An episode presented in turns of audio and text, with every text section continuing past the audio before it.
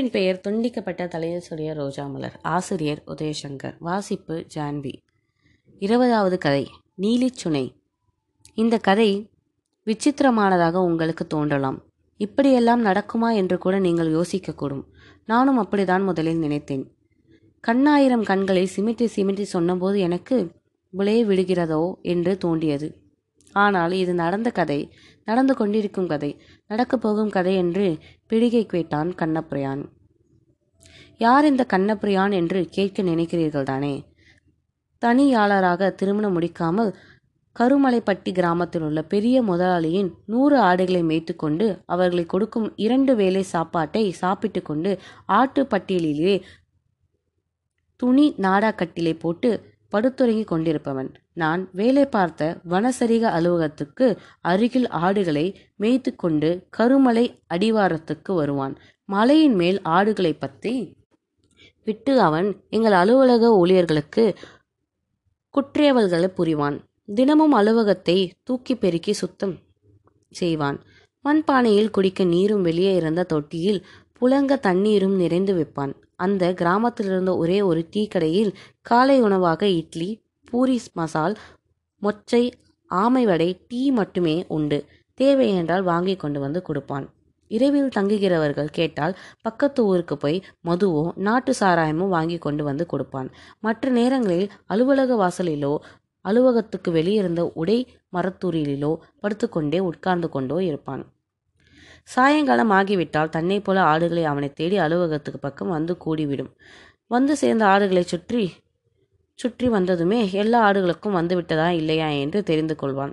ஏதாவது ஒன்று குறைந்தால் அந்த பொட்டை கண்ணை பொடவுல நின்றுதானா என்று சொல்லிக்கொண்டே மலை மேல் ஏறிவிடுவான். இருட்டிய பிறகு டார்ச் இல்லாமல் நாங்களே மலைக்குள் மேல் ஏற யோசிப்போம். ஆனால் அவன் பயப்பட மாட்டான். அதற்கு என்னென்றில்லை, எதற்குமே பயப்பட மாட்டான்.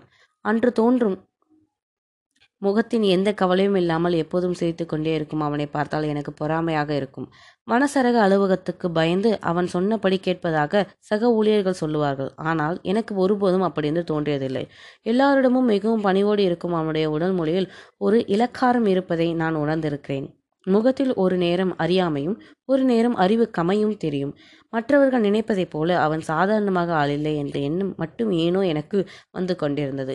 காலையில் அவன் மிகுந்த சோர்வுடன் இருப்பான். காட்டில் அலைந்து திரிவனைப் போல அவனுடைய ஆடைகளின் பச்சை நிலைகளிலும் பனியின் ஈரமும் படர்ந்திருக்கும். கேட்டால் எதுவும் சொல்லாமல் ஒரு சிரிப்பு, அவ்வளவுதான். ஏதோ ஒரு மர்மம் அவனை சூழ்ந்திருப்பதாக நினைத்தேன். கொஞ்ச நேரத்தின் மனைவி இருதோடு அந்த பொட்ட கண்ணனை கூட்டி கொண்டு வந்து நிற்பான். அவன் வந்து பார் என்று குரலில் கொடுக்கும் வரை மற்ற ஆடுகள் எல்லாம் நின்ற நிலையிலேயே அப்படியே இருக்கும். ஆடுகளை முதலாளியின் பட்டியலில் அடைத்துவிட்டு மறுபடியும் அலுவலகத்துக்கு வந்து உட்கார்ந்து பேசி கொண்டிருப்பான். அரசாங்க சம்பளம் வாங்காத கடைநிலை ஊழியராக கண்ணப்பிரியான் இருந்தான். எப்படி கண்ணப்பிரியான் என்னை பார்க்காமலே கண்டுபிடிச்சான் என்று ஒரு நாள் கேட்டேன். அவன் பதில் சொல்லாமல் சிரித்தான். அவன் முகத்தின் ஏதோ ஒரு வித்தியாசமா இருந்தது. யாராலும் அதை கண்டுபிடிக்க முடியவில்லை. கூர்மையான மூக்கும் விரிதகற்ற கண்களும் அளவான உதடுகளும் கொண்ட லட்சக்கணக்கான முகம். தற்செயலாகத்தான் ஒரு நாள் அவன் பேசி கொண்டிருக்கும் போது கவனித்தேன். அவனுடைய கண்களில் பாப்பா அசைவதே இல்லை. அப்படியே ஓவியங்களின் உள்ள மாதிரி நடுவில் அசையாமல் இருந்தது. அவன் மற்றவர்களை விட அதிகமாக கண்களை சிமிட்டினான். அதே போல சிரிக்கும்போது உதட்டின் வலது பக்கம் அளவுக்கு அதிகமாக நீண்டது. அதை பார்க்கும்போது மனநிலை பிரளித்தவனின் சிரிப்பு மாதிரி ஒரே ஏதோ ஒன்று வித்தியாசமாக இருந்தது. எப்படியோ அந்த அத்துவான காட்டின் எங்களுக்கு பொழுது போகவில்லை என்றால் அவனிடம் பேச்சு கொடுப்போம். அவனுடைய இளமை காலத்தில் அவன் இந்தியா முழுக்க சுற்றி இருக்கிறான். எல்லா மாநிலங்களுக்கும் சென்று 1-2 வருடங்கள் இருப்பான். அந்த இடம் சலித்துவிட்டால் உடனே வேறு இடத்துக்கு போய்விடுவான். இப்படியே 40 வயது வரை சுற்றி கொண்டிருந்தவன் ஜார்க்கண்டில் மரஸ்நாத் மலையில் உள்ள குல்லு கிராமத்தில் 1 வருடமாக தங்கியிருந்தான். அங்கிருந்த மலைவாழ் மக்களான ஹோமோ இன மக்களுடன் தங்கியிருந்தான். அவர்கள் தேனிகளை தங்களுடைய குலதெய்வமாக வழிபட்டார்கள். குல்லு கிராமத்தின் மையத்தில் இருந்த காட்டு வேம்பினின் மரத்தடியின் ராணி தேனியின் கோவில் இருந்தது. மட்டில் நிஜமாக தேனியை பாடம் பண்ணி வைத்திருந்தார்கள். அந்த மரத்தின் ஏராளமான தேன் கூடுகள் இருந்தன. அதை யாரும் தொடமாட்டார்கள். அந்த கிராமத்தின் தலைவன் தான் கோவின் பூசாரி. கிராமத்தை யாருக்கு உடல்நிலை சரியில்லை என்றாலும் அவன் கோயிலுக்கு வந்து ஏதோ சில மாத்திரைகளை உச்சரிப்பான். பின்னர் ராணி தேனிக்கு சிலையிலிருந்து கிளம்பும் தேனியை பின்தொடர்வார்.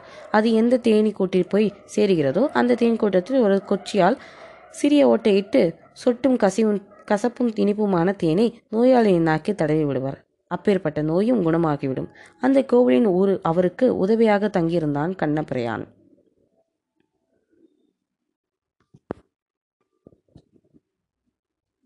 தேனீகளைப் போலவே நடனமாடி அந்த மக்கள் வேட்டை இருக்குமிடம், உணவு இருக்குமிடம் ஆகியவற்றை பரஸ்பரம் பகிர்ந்து கொண்டார்கள். கண்ணபிரையான் அந்த தேனீ நடத்தையை கண்டு கொண்டான். வாழ்நாள் முழுவதுமே அங்கேயே தங்கிவிட முடிவு செய்தான். ஆனால் திடீரென ஒரு நாளிரவு கிராமமே உறங்கிக் கொண்டிருக்கும் போது இராணுவம் வந்து எல்லாவற்றையும் துப்பாக்கி முனையில் எழுப்பி கோவில் மைதானத்தை உட்கார வைத்தார்கள். ஒரு வார காலத்துக்குள் அவர்கள் அந்த இடத்தை விட்டு வேறு இடத்துக்கு, அரசாங்கம் சொல்கிற இடத்துக்கு போய்விட வேண்டும் என்று அறிவுறுத்தினார்கள். கண்ணபிரான் தான் தமிழ் தெரிந்த இராணுவ வச்சிப்பாய் ஒருவரிடம் கேட்கும்போது அவர் சொன்னார், இந்த இடத்தில் பாக்சைட் மாதிரி ஏராளமான கனிமங்கள் இருக்கிறதாம். அதை தோண்டி எடுக்க மொடானிக்கம் கம்பெனிக்கு அரசாங்கம் ஒப்பந்தம் கொடுத்தாச்சு. அதுக்கு தான் இந்த வெளியேற்றமெல்லாம். கண்ணபிராயணத்தில் காது கருக்கில் தேனின் சிங்கீரம் கேட்டது.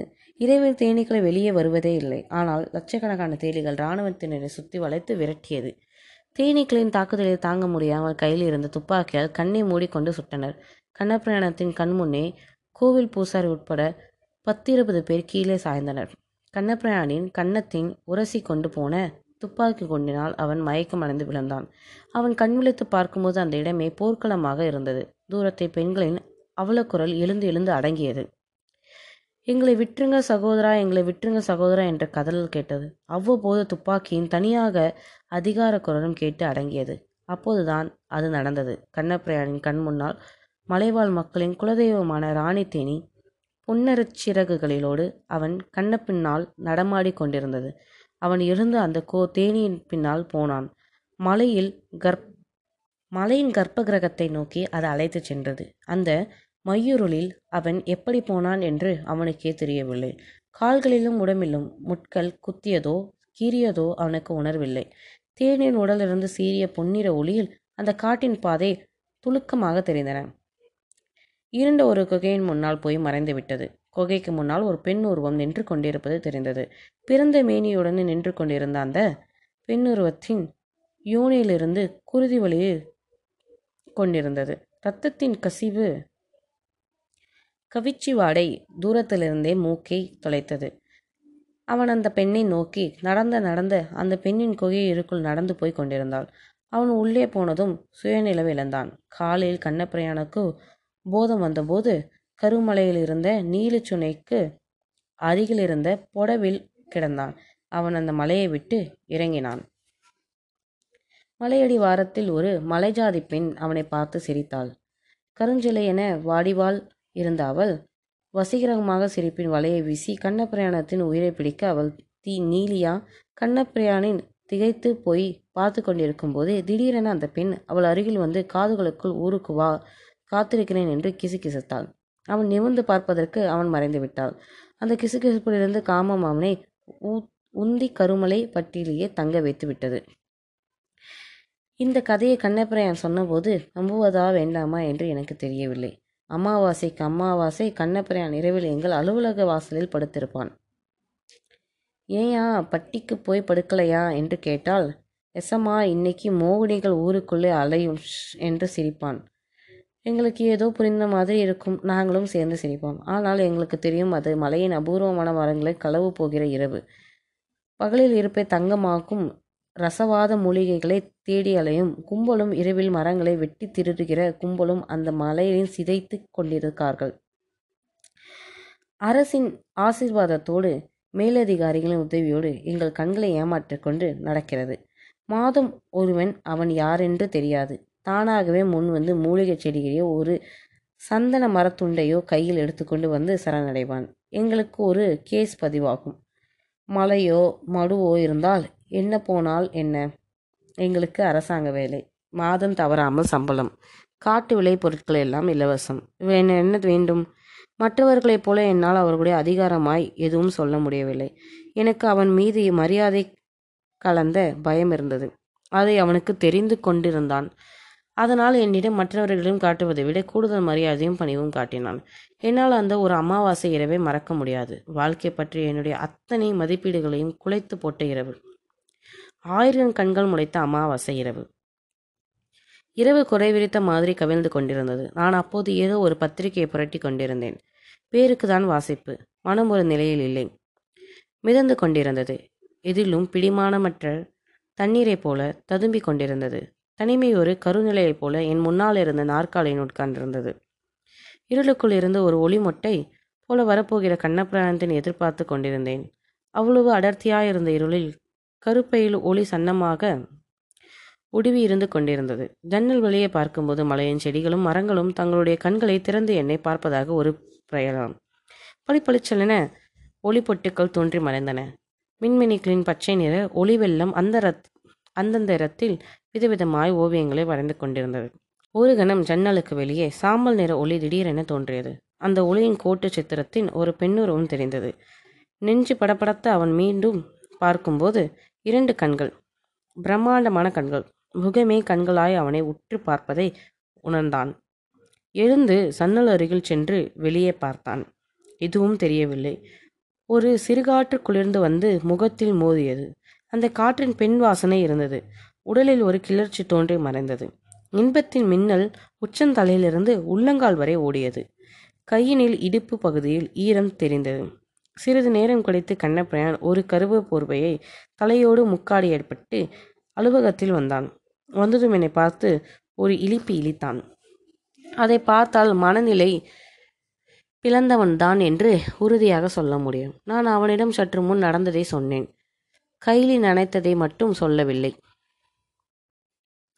அவன் முகத்தை தீவிரமாக வைத்துக்கொண்டு பெருமூச்சு விட்டபடியே கேட்டான், நீலி உங்களையும் குறி வச்சிட்டாளா சார்? நீங்கள் சீக்கிரம் வேற ஊருக்கு போயிருங்க. அவள் பேசுவது எனக்கு சுத்தமாக புரியவில்லை. நீலி என்ற பெயரை கேட்டதும் ஊருக்குள் ஒரு நடுக்கம் ஓடி மறைந்தது. அது முகத்தின் தெரிந்து விடாமல் இருக்க சன்னல் பக்கமாக திரும்பி கேலியாக குரல், அவள் கூறி வெஞ்சா நானும் குறிய வைக்கிறேன், என்னையா இந்த காலத்திலேயே நீலி சூழிண்டு என்று ஸ்லேட்டை சொன்னேன். கண்ணபிரான் எதுவும் பேசாமல் கொஞ்ச நேரம் என்னை உற்று பார்த்தான். சார் ஜாக்கிரதையா இருங்க, மலைக்கு மேலே ஒத்த சத்தையாக போகாதீங்க. நான் பேச்சை மாற்றுவதற்காக, சரி அமாவாசைக்கும் அமாவாசை இங்கே ஆஃபீஸுக்கு வந்துடுறியே ஏன்பா என்று கேட்டேன். அவனும் கேலியாக, சார் ஊரில் மோகினிகளை எல்லாம் குறுக்க மறுக்க நடமாடுவாங்க, எங்கே போனாலும் அமாவாசைக்கு முதலாளி பட்டியல் தான் படுப்பாமாறு, அவரை தேடியும் மோகினி வரும், அவரே என்னையே வெளியே அனுப்பிடுவார். நீயும் ஒரு மோகினியை பிடிச்சிருக்க வேண்டியது தானே கண்ணபிரான்? நான் நீலியவே பார்த்தவன் சார். இதுகள்லாம் ஏமாத்திரம். அவ்வளவு அழகா அந்த நீலி எப்படி இருப்பா? அழகுனா நீங்கள் சினிமாக்காரிய மாதிரின்னு நினச்சா ஏமாத்துறதீங்க. அந்த அழகை சொல்ல முடியவுமே தெரியலை. இந்த மலை மாதிரி அழகுன்னு வச்சுக்கோங்களேன். எங்கள் நீலியோ நிற்கிறா சார். இப்போ கூட பாருங்க. நினைச்சதும் எனக்கு புல்லரிக்கு. எனக்கு சுவாரஸ்யமாக இருந்தது. நீ என்ன பார்த்து சொல்லு. அவன் கண்களை மூடியும் மூடாமலும் சொல்ல ஆரம்பித்தான். ஆனால் குருமலை தன் 1000 கண்களை திறந்து கேட்டு கொண்டிருந்தது. அந்த கண்களில் நீலியின் 2 கண்களும் இருந்தன. அந்த கதை நீலியின் கதை. நீலி யார் என்று நான் கண்டு கொண்ட கதை. நீலி தரிசனம். ஆடுகளை மேய்த்து கொண்டு குத்துப்பாறை பக்கமாக போனான் கண்ணபிரான். குத்துப்பாறைக்கு கீழே வெளிச்சம் உள்ளே முக முடியாதபடிக்கு புதர் அடர்ந்திருந்தது. நூனாவும் முக முசுக்கையும் கொழுக்குஞ்சியும் மஞ்சனத்தையும் கோவையும் உடை மரங்களும் கருவை மரங்களும் சப்பாத்திக்கள்ளி செடிகளும் அடர்ந்து பறந்து உள்ளே யாரும் நுழைய முடியாதபடி இருட்டிருந்திருந்தது. ஈரமான பச்சை வாசனை மணந்து கொண்டிருந்தது. பூச்சிகளின் ரீங்காரமும் விட்டு விட்டு ஆங்காட்டி குருவியின் சத்தம் கேட்டது. தவிட்டுக்குருவிகளின் சலம்பல் காதை செவிடாக்கியது. அவன் காலில் இருந்த ஒரு புதரிலிருந்து விருட்டென்று சாம்பல் நிறத்தில் ஒரு முயல் பாய்ந்து ஓடியது. அவன் கையிலிருந்த தொரட்டை வீசினான். எங்கே தூரத்தில் மிலாக்கிடாவின் கனைப்பு எங்கோ தூரத்தில் கேட்டது. சிறிய காற்றுக்கு காட்டின் செடிகள் ஒரு அலை போல அசைந்தன. அந்த புதற்காடுகளுக்குள் ஆடுகள் மறைந்து விட்டன. கண்ணபிரான் ஒரு பாறையின் மீது உட்கார்ந்து அருகிலிருந்த இலந்தை செடியில் இருந்த பழங்களை தொரட்டி கம்பால் தட்டிவிட்டு உதிர்ந்த பழங்களை எடுத்து வாரில் போட்டு சம்பித்தான். துவர்ப்பும் புளிப்பும் இனிப்பும் கலந்து இலந்தை பழங்கள் தண்ணீர் குடிப்பால் நன்றாக இருந்திருக்கும். பெருஞ்சுனை பக்கமாக எழுந்து நடந்தான். அவன் நடக்க நடக்க காலும் கூடவே நடந்த மாதிரி இருந்தது. தூரம் குறையானது மட்டுமல்ல, ஒரு அமைதி மெல்ல வந்து தவழ்ந்தது. அவனுடைய காலடி சத்தம் அவனுக்கே கேட்டது. அவனுடைய மதடில் இதுவரை இல்லாத ஒரு பயம் தோன்றியது. அவன் நின்றான். ஆனால் காலடி சத்தம் மட்டும் முன்னால் போய் கொண்டிருந்தது. அவன் நடக்கும் போது சத்தமில்லை. பெருமூச்சினை நீர் பொங்கி பெருகி ஒரு குளமாக விரித்திருந்தது. வெளிச்சம் படாத கரிய அந்த நீரில் சிறு சிறு பூச்சிகள் மிதந்து கொண்டிருந்தன. அந்த நீர் ஒரு குறுகுறைப்பாதையில் ஓடியது. தண்ணீர் சலசலன சத்தம் அத்தனை மென்மையாக கேட்டது. அவன் குனிந்து தண்ணீரை விலக்கி இரண்டு கைகளினாலும் தண்ணீரை அள்ளினான். உள்ளங்கையில் தண்ணீரின் குளிர்ச்சி இறங்கியது. அவன் உதடுகளால் உறிஞ்சி குடித்தான். ஒவ்வொரு மிடராக உள்ளே இறங்க அவனுடன் கிளர்ந்தது. அவன் நிமிர்ந்தபோது சுனையின் அக்கறையின் நீலி நின்று கொண்டிருந்தாள். விரிந்த தலைமுடியும் குறுகிய நெற்றியும் வளைந்து நின்ற புருவங்களும் அதன் கீழ் வெள்ளை வேலரென்ற கண்களும் அதில் உலரும் கருநிற கண்மணிகளும் கூர்ந்தோ சப்பையாகவோ இல்லாத அளவான மூக்கும் ஈரம் பளபளக்கும் பருத்த உதடுகளும் நிறைந்த ததுமி கொண்டிருந்த கொங்கைகளும் ஒட்டிய வயிறும் ஊற்றுக்குழியென நாபியும் வலித்திறங்கிய இடையில் அடற்காரென அங்குள் திட்டும் வலுவழுத்த தொடைகள், சுருங்கி இறுகிய கொண்டை கால்கள், அகன்ற பாதங்களும் நீண்ட விரல்களும் துலக்க பேரணாங்காய் நீளி நின்று கொண்டிருந்தாள். செம்பு நிறத்திலிருந்த அவளுடைய உதடுகளின் நெளிந்த சிறப்பின் காடு புரண்டு படுத்தது. கண்ணப்புரான் வைத்து கண் வாங்காமல் அங்கே அவளையே பார்த்து கொண்டிருந்தான். அவன் மனமும் உடலும் இலகி உருகியது. அவளுடைய ஒவ்வொரு அங்கத்தையும் பார்க்க பார்க்க அங்கே கண்கள் முளைத்தன. அந்த கண்கள் அவனை பார்த்தன.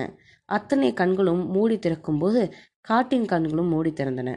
அவள் ஒரே நேரத்தில் வாயை குமரியாகவும் முதுகிழவையாகவும் தெரிந்தாள். வெடித்த அவளுடைய முளைக்கண்களிலிருந்து பால் சுரந்து கொண்டிருந்தது. தொப்புள் குழியை சுற்றி வேர்கள் படர்ந்து துடித்து கொண்டிருந்தன. அல்குழியிலிருந்து ஜீவரசம் சொட்டி கொண்டிருந்தது. அந்த ஜீவரசத்தின் வாசனையை முகர்ந்தபடி மிருகங்களும் பறவைகளும் பூச்சிகளும் பாம்புகளும் பெருஞ்சுனைகளும் நோக்கி வந்து கொண்டிருந்தன. கண்ணபிராணத்தின் கண்களுக்கு நீலி அவனுடைய அம்மா வெள்ளையம்மாளாக தெரிந்தாள். வெள்ளையம்மாளிடம் பால் குடிக்கும்போது அவன் முகர்ந்த பச்சிலை வாசனம் அங்கே வீசியது. முதலில் நீலியின் நிர்வாணம் அவனுக்கு காமத்தை கிளர்ந்தினாலும் அந்த கிளர்ச்சி கணத்தின் மறைந்து விடலிலும் மனதிலும் ஒரு அமைதி தோன்றியது. பட்டப்பகல் நேரத்தில் இருட்டியது. வானத்தின் நட்சத்திரங்கள் தோன்றியது. அந்த நட்சத்திரங்களை எல்லாம் நீலியின் உடலில் கண்களாக முளைத்தன. ஒளி வீசி அந்த கண்களை அவன் எல்லாவற்றையும் மறந்தான், எல்லாவற்றையும் நினைத்தான். கருமலை தோன்றிய காலமும் தெரிந்தது. சித்தர்கள் உலவிய காலமும் தெரிந்தது. காலம் முன்னும் பின்னும் ஊஞ்சலாடியது. அந்த ஊஞ்சலில் நீலி உட்கார்ந்து சிரித்து கொண்டிருந்தாள். அவன் பார்க்க பார்க்க அவள் பிரம்மாண்டமாகி கொண்டே போனாள். கண்ணபிரான் இருக்கையை கூப்பி தொழுதான். அவன் காதுகளின் தேனின் கிங்காரம் கேட்டது. அந்த தேனி விரிந்து அவனுடைய தொடைகளில் நடுவே பறந்து அள்ளுக்குள்ளுக்குள் நுழைந்தது. அவள் மலர்ந்து சிரித்தாள். கருமலை பூத்து குலுங்கியது. அவள் தாய்மையின் பெருமிதமாக முகத்துடன் கால ஊஞ்சலில் படுத்தபோது அருளே கருமலையாக மாறினாள். அவள் நீலியின் வயிற்றின் கருவாக இருந்தான். அவளுடைய அகன்ற மடியில் படுத்திருந்தான். குன்றுக்களென நிமிர்ந்து நின்ற நீலியின் முளைகளின் பாலத்திருந்தான். அவன் நீலியை புணர்ந்தான். அருவி என விழுந்து கொண்டிருந்த நீலியின் தலைமுடியை சகோதர பாசத்துடன் கோதிவிட்டான். நீலி எல்லா முகமாக இருந்தாள். எதுவுமாகவும் இல்லை. அவள் தலை சுற்றி கீழே விழுந்தபோது கடைசியாக அவனுடைய கண்களில் ஒரு எரி நட்சத்திரம் அவனை நோக்கி வந்து கொண்டிருப்பது தெரிந்தது. கண்விழித்த போது அவனை சுற்றி ஆடுகள் நின்று கொண்டிருந்தன. இரவு எத்தனை மணி என்றே தெரியவில்லை. ஆனால் மலை தன்னை திறந்து காட்டி கொண்டிருந்தது. அவன் உடல் முழுவதும் கண்கள் பூத்திருந்தன. குருட்டு கனவு. அன்றிரவு முழுவதும் அந்த கதையை கேட்ட பிறகு எனக்கு உறக்கம் வரவில்லை. நிர்வாணமான பெண்களை நிறைய பேர் என் கண்முன்னே தோன்றினார்கள். ஆச்சரியம் என்னவென்றால், முன்பதெல்லாம் அப்படி எண்ணம் தோன்றினால் கிளர்ச்சியடையும் உடல் இப்போது சாந்தமாக இருந்தது. எப்போது உறங்கினேன் என்று எனக்கே தெரியாது. காலையில் சக ஊழியரான சாமி கண்ணு வந்து எழுப்பினார். வெளியே கண்ணபிரான் ஆடுகளை உடை மரத்தின் கீழ் காத்திருந்தன. கண்ணபிரானத்தை காணவில்லை. முதலில் அதை பற்றி பெரிதாய் அலட்டிக் கொள்ளவில்லை என்றாலும் நேரமாக ஆடுகளின் கத்தல் கூடிக்கொண்டே போனது. நான் மலைக்கு மேல் ஏறி ஒரு புதர் செடிக்கு பின்னால் காலை கடனை கழிக்க உட்கார்ந்தேன். எனக்கு பின்னால் சரசரக்கு ஒரு சத்தம் கேட்டது. நொடி நேரத்தில் அந்த சத்தம் நெருங்கி வந்தது. நான் மெல்ல திரும்பி பார்த்தேன். எனக்கு மூச்சே நின்று விட்டது. பின்னால் ஒரு பெரிய கருநாகம், குறைந்தது 7 அடியாவது இருக்கும், தலையை தூக்கி கொண்டு அது வந்து கொண்டிருந்த பாதையில் என்ன இது தடங்கள் என்று நினைத்தோ என்னவோ திகைத்து போய் நின்று நாக்கை காற்றில் துளாவி முகர்ந்து கொண்டிருந்தது. அதற்கும் எனக்கும் இடையில் 3 அடி தூரம்தான் இருந்தது. பாம்பு உடலை தூக்கியப்படுகின்றதோ 3வது இருக்கும்.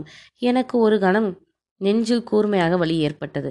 அடுத்த கணம் துள்ளி குதித்து பாம்பின் பாதையிலிருந்து விலகி ஓடினேன். பாம்பும் பயந்திருக்க வேண்டும். அதுவும் பயந்து வேகமாக தலையை தாழ்த்தி ஓடியது. சிறிது தூரம் ஓடிய பெண்ணை நின்று திரும்பி பார்த்தேன். நான் பாம்பை பார்த்த இடத்தில் ஒரு ஆடு மேய்க்கும் சிறு பெண் கையில் துரட்டி கம்பியுடன் நின்று கொண்டிருந்தாள். அதுவரை அந்த கிராமத்திலே பக்கத்து கிராமங்களிலோ அவளை பார்த்ததில்லை. அவள் என்னை கையை காட்டி அழைத்தாள். அவ்வளவு தூரத்தில் அவளுடைய கண்களில் ஒரு காந்த கவர்ச்சி இருந்தது. நான் ஏதோ பழக்கப்பட்ட வீட்டு விலங்கை போல அவளை நோக்கி நடந்தேன். அவள் அருகில் போனபோது அந்த உருவம் எனக்கு மிகவும் தெரிந்தது போல இருந்தது. மின்னலென நேற்றிரவு சன்னல் வழியை பார்த்த பின்னுருவம் என்று தோன்றியது. அவள் மலைக்கு மேலே ஏறி கொண்டிருந்தாள். நானும் பின்னால் போய்க் கொண்டிருந்தேன். இது என்ன பைத்தியக்காரத்தனோ, முன்பின் தெரியாத பெண்ணின் பின்னால் போய்க் கொண்டிருக்கிறேன் என்று உள்ளுறவுன்னு சொன்னாலும் அவ்வப்போது அவள் நின்று திரும்பிதான் வருகிறாரா என்று பார்த்து புன்னகைத்தாள். அந்த புன்னையில் இருந்த பயங்கர வசீகரம் என் உயிரை சுட்டி எழுத்தது. அவள் மேலே நடக்க நடக்க பெரியவளாகி கொண்டிருந்தாள். மலையின் உச்சியின் அவள் முழுமையாக பெண்ணாயிருந்தாள். ஒருவேளை கண்ணபிரான் சொன்ன நீலியா தன்னையும் கூட்டி கொண்டு போய் புரந்து ரத்தம் குடிக்கப் போகிறாளோ என்றது கற்பனை ஓடியது. ஆனாலும் பின்னால் போய் கொண்டிருந்தேன். பெருஞ்சுனைக்கு போகும் பாதையில் திரும்பினாள். அப்போது என்னை பார்த்து கிளிக் என்று ஒரு சிரிப்பு சிரித்தாள். அப்போதே எனக்கு விளங்கிவிட்டது, அவள் நீலிதான். அப்படிதான் நினைத்த கணத்தில் அவள் பிறந்த பேணியாக என் முன்னால் நின்றாள். பயத்தில் உடல் நடுங்கியது. வாய் குளறியது.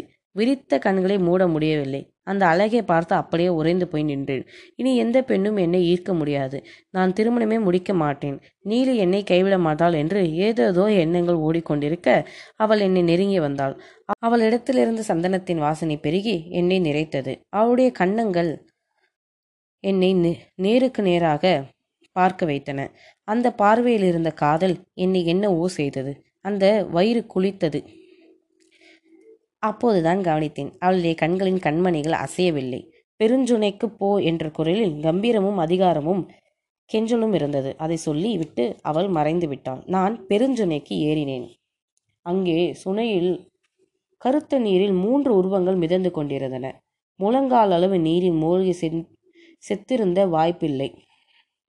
நான் பயந்து கொண்டே அந்த உடல்களை இழுத்து கரையில் போட்டேன். 3 பேரில் ஒருத்தன் கண்ணபிரான், மற்ற 2 பேரையும் தெரியவில்லை. 3 பேரும் சண்டையிட்டதற்கான காயங்கள் உடலில் இருந்தன. சுனைக்கு வெளியே சந்தன மரக்கட்டைகள் சிதறி கிடந்தன. அதற்கு பின் நான் குறுமலை வனசரக அலுவலகத்தை விட்டு எங்கும் மாற்றல் கேட்கவில்லை. இரவும் பகலும் குறுமலையிலேயே சுற்றி கொண்டிருந்தேன். அதோடு திருமணமே வேண்டாம் என்று சொல்லிவிட்டேன். என் கண்களிலும் கண்மணி இப்போது அசைவதில்லை.